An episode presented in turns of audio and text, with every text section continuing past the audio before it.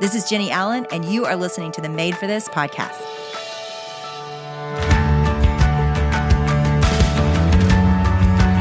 Thanks to HelloFresh for supporting Made for This. Go to HelloFresh.com slash MadeForThis21 and use code MadeForThis21 for 21 free meals plus free shipping.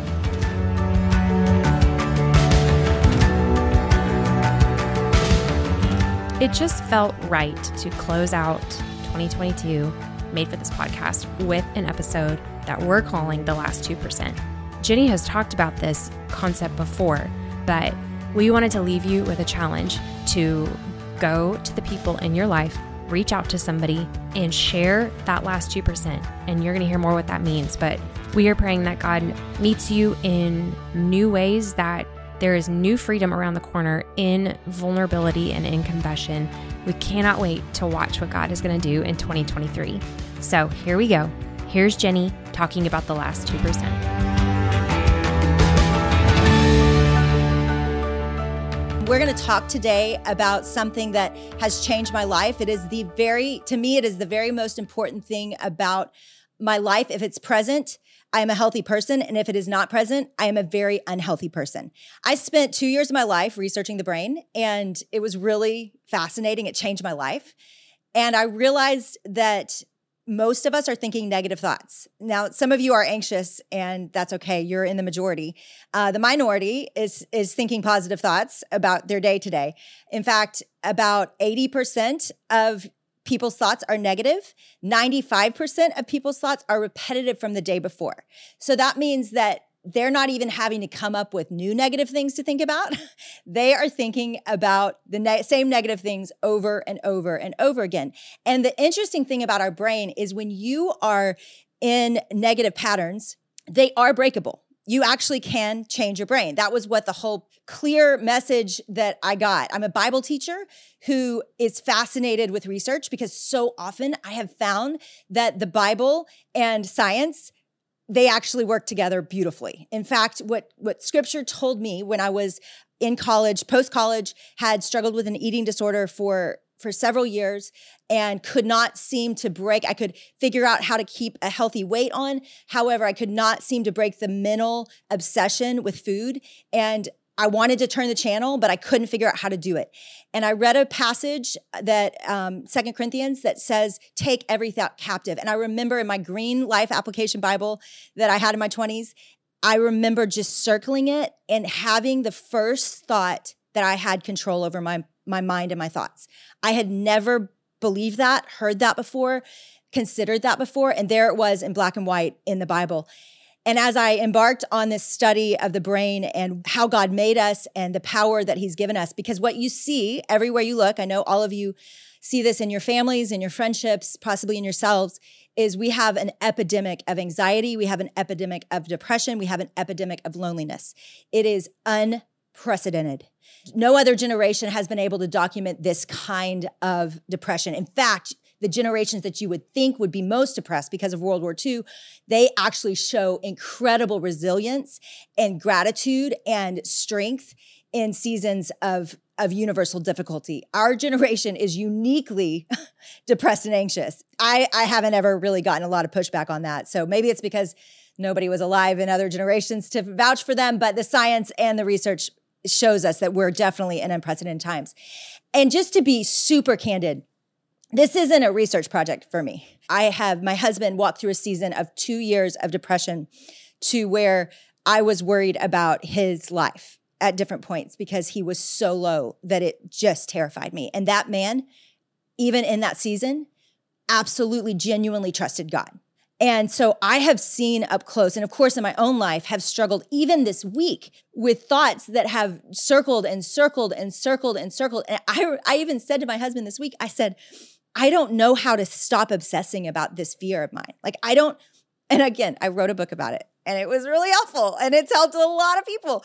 And I still, this weekend, was forgetting and spiraling. And so, I, I don't come to you today as a researcher or a Bible teacher. I come to you today as a human alive in a generation where speaking to people that I believe are impacting that generation and influencing that generation about a topic that I think is urgent in all of our lives and how do we change it And I'll say this there are really um, a lot of people thinking about this and trying to change this.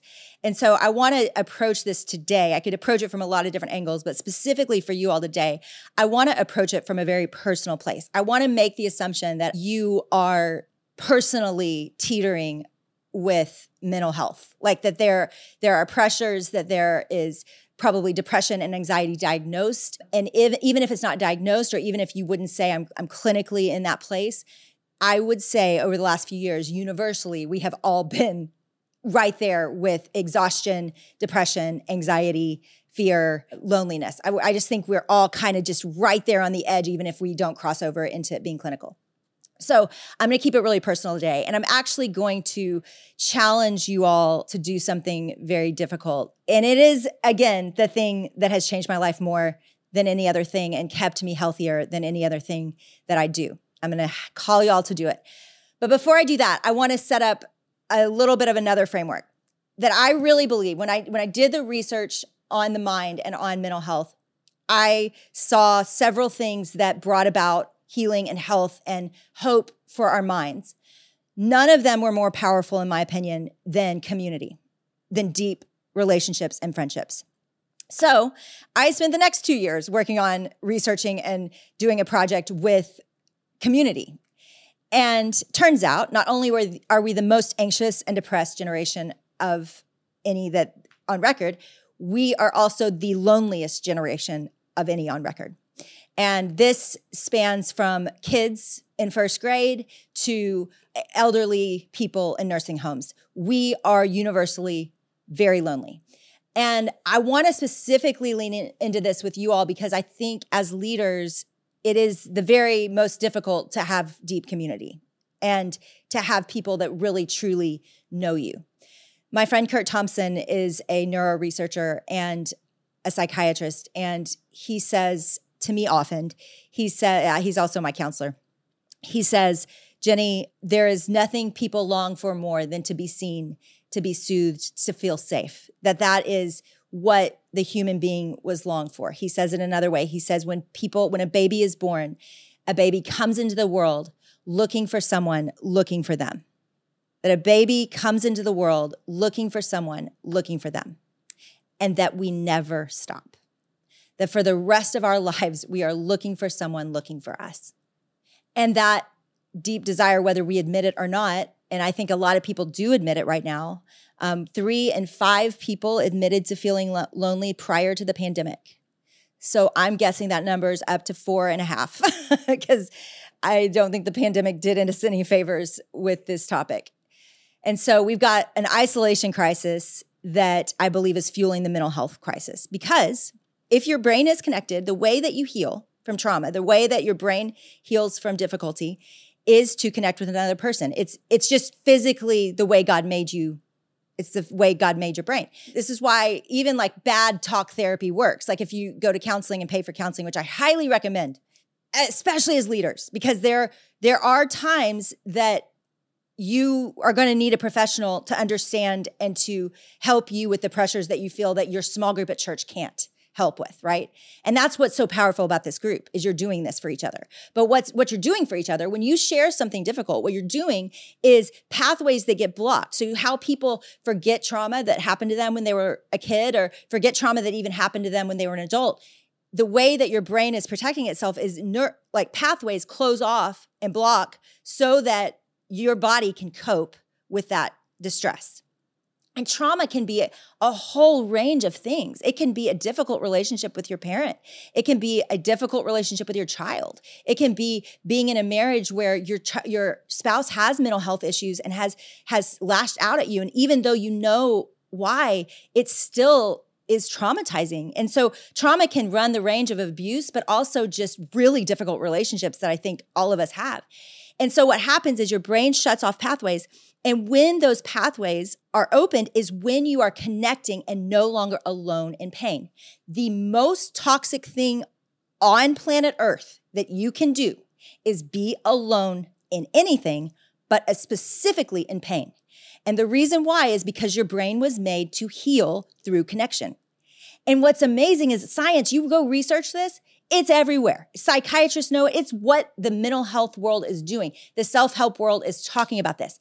But you read the Bible, and it was just a given. Like that was what we were supposed to do for each other is encourage each other as long as it is called a day, to bear with each other's burdens, to carry each other's burdens, to mourn with those who mourn.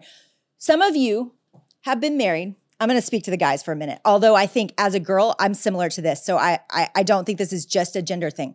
Some of you have been married for a long time and your wife has come to you multiple times bawling her eyes out and every time you have tried to fix the problem and you cannot understand to the life of you, and, and you actually have a really helpful solution to the problem.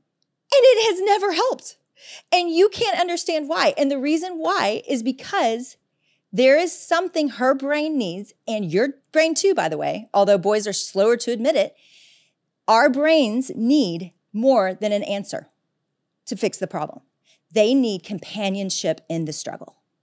They need to know that they are not alone in the struggle. It has taken me so much discipline in groups like y'all are in right now, where people are correcting me, saying, Jennie, quit telling me what you think. I want you to tell me what you feel when I share that with you. I have had to be coached to do this because I love fixing people. It is so much more fun and clean and and rewarding to fix someone. It is just it's it's I love it. And it is it has taught me I have to keep my mouth shut. But what's happened is I've been on the receiving end now of people listening to what I share and saying, I feel sad when you tell me about the loss of that family member and what it means to you. I feel grief when you share that pressure at work. I feel angry that your dad said that to you. That ticks me off. When someone says to you, I feel this with you, all of a sudden, I'm not alone in being angry at my dad.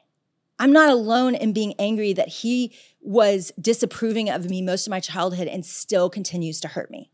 Now, I don't need them to say mad at my dad. They don't even know my dad, most of them. But but something about not feeling alone in my anger and that feeling wakes up and allows me to feel things that I hadn't felt. It allows me to heal from things that I couldn't heal from just mentally. Some of you have struggled with things and you can't figure out why you can't get over it, sin patterns, or possibly just things like anxiety that you just can't break out of it and you don't know why. And you're sitting there saying to yourself, I trust God. I why is this not working? Like I'm doing all the right things. Why is this not working? I would say you need somebody to mourn with you you need somebody to celebrate with you. You need somebody to be in it with you.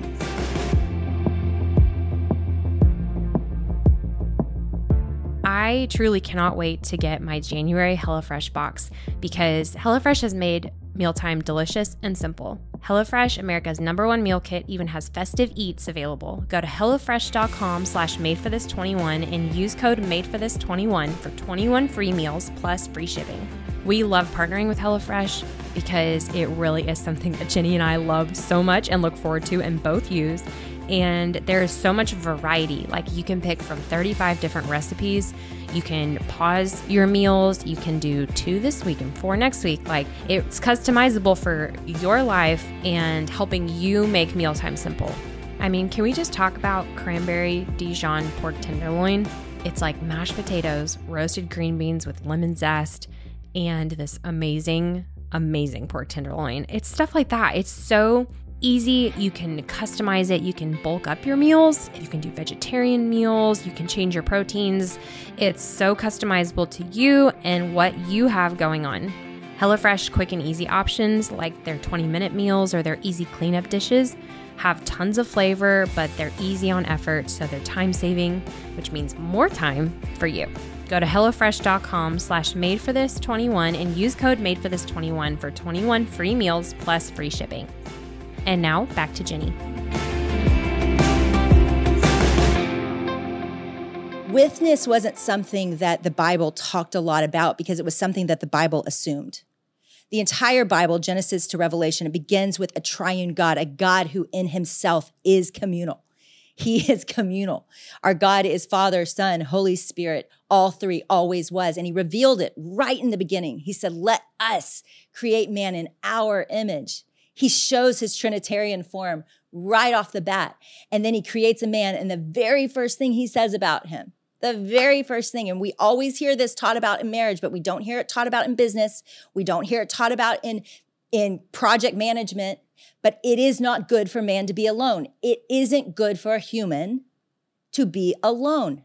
So anything you are doing by yourself, any problem you are solving by yourself, any thought pattern you are trying to break by yourself, any sin pattern you're trying to break by yourself, I would reckon any dream you have that you're trying to build, any talk you're preparing, any leadership uh, decision you've got to make, and you're doing it by yourself, I'm going to tell you what God said about mankind. It is not good for you to be alone. It is not good for you to be alone. I have learned this even in writing books from outlining to editing there are people surrounding me. I am sending chloe is my right hand. She works with me. She leads my ministry. She is involved the whole process of writing a book. That is an isolated project right? I spend a lot of hours alone but i'm constantly bringing people in. Why? Because it is not good for people to be alone. And i would say that the ability to let people into your life is a skill that is learned. It is a skill that is risky. It is a skill that costs potentially everything. If you think about the most difficult moments in your life, they probably were not the moments of a diagnosis or a death or a terrible phone call. They were moments of betrayal, of rejection, of hurt. I'm not saying that the diagnoses weren't terrible, but the times you have been isolated and alone and been turned against and betrayed, because oftentimes in my life, the most difficult moments of my life, people moved in in force, great force. They were around me. I wasn't alone in those moments. I felt really loved and held up, and I felt the presence of God and the presence of people. But the times that I have had gossip spread about me to where people have doubted me and my leadership, and I have been alone in my room and not wanted to get out of bed, those have been dark, dark moments where I don't know if I'm going to make it.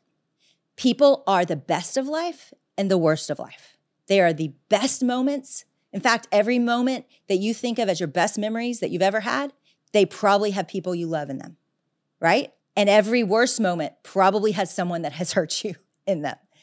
And so this is the riskiest thing we can do is to open ourselves up to people. But specifically today, what I want to share with you most of you are probably known to a few people decently well. But I would say probably every one of you has 2% of your life that nobody knows. And I don't even necessarily mean that it's uber dark and twisty, although it could be, and that's fine because we have a savior that covers that sin. But many of you have thought patterns, anxiety, fears, small things that have entangled your mind and caused you to spiral and caused you to feel stuck that you really haven't uttered out loud. And I think there's several reasons for that. One of the reasons could be that it doesn't feel like that big a deal. And I would say that often is how the enemy causes me to not share things with people that love me because I actually have a really good crew around me is I just kind of write it off as ah, it's not that big a deal. Some of you, it is a big deal and you know it's a big deal, but you're certain if you share it, it's going to screw up your whole life. And I would say this it's only going to screw up your whole life if you don't share it. Because if, and I understand this is a group that believes the Bible and and loves Jesus. So if you do, which I don't assume all of you do, but if if if you do, then this is a wild verse in the Bible, but it says Romans 8 1, there is therefore now no condemnation for those who are in Christ Jesus. So I don't care what your 2%, how bad and twisty and dark it is. That verse to me says that there is an ability to say out loud anything. One of my good friends, let me talk about this on a really supernatural plane for a second. One of my good friends has a really difficult marriage. And she came to me a few years ago and said, Hey, I just need to say this out loud. I am really attracted to my tennis pro. And we have been texting some by ourselves, and I'm getting scared. And I just need to say this out loud. And I was like, girl, I mean, I, I kind of wanted to give her a standing ovation because she is a very, very involved Christian, like godly family. People respect them. And I was like, oh, you just, okay, all right. Like, I mean, I was taken back just that she was that candid and honest. And it's happened. I mean, it's happened to me before where all of a sudden I had a tra- attraction to somebody I didn't mean to, but I don't remember saying that out loud very quickly. She told me a week later, she, I, asked, I checked in on her, you know, with her about it.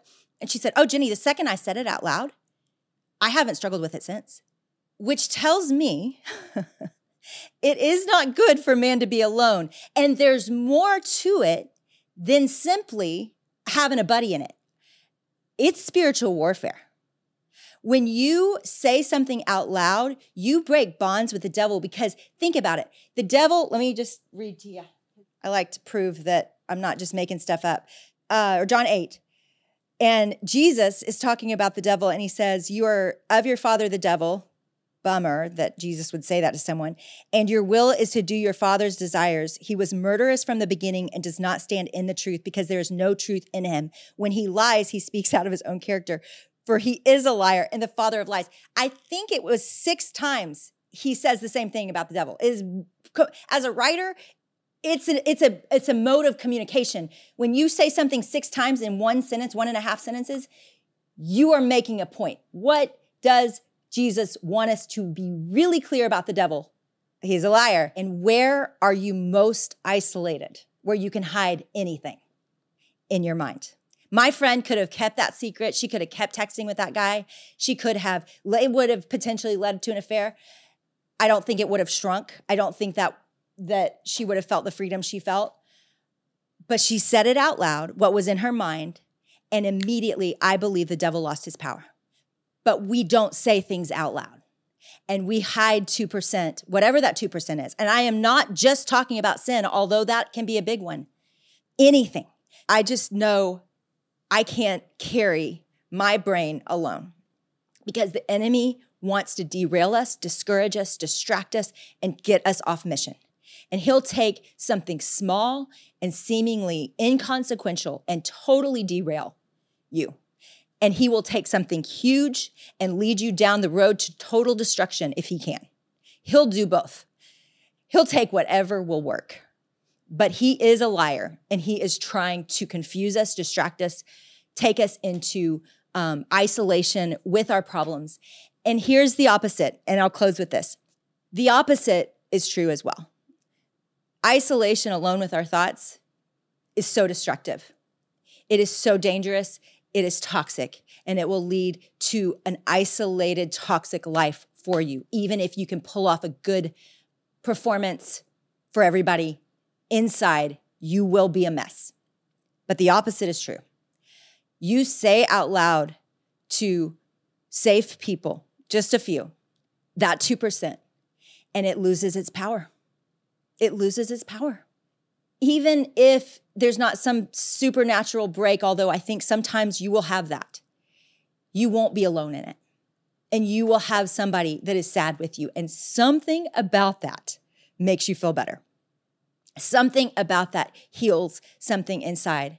Some of you are single, some of you don't have a spouse. And I would say you have the most potential for deep friendships. you have more margin. And you can pursue this without the complicated nature of can can I go out tonight uh, husband? Can we you know can we go with this these couples to this trip? Can we you you've got the ability. In fact Lisa Huntsberry is our CFO here. She's 60 and she's never been married. I've never I want my life to be like hers. I've never seen someone with better community than Lisa Huntsberry but whether you're married whether you're single this has to become a priority for us in our generation. It, it should be banners over your company that we do not do things alone. We are going to bring, in fact, I asked my team one time, I said, How likely are you to ask for help? And they said, Not comfortable, not comfortable. And we have worked really hard to change that culture. That we have a culture now where if there is a problem, if you hit any tension, you bring people in immediately. We do not do things alone.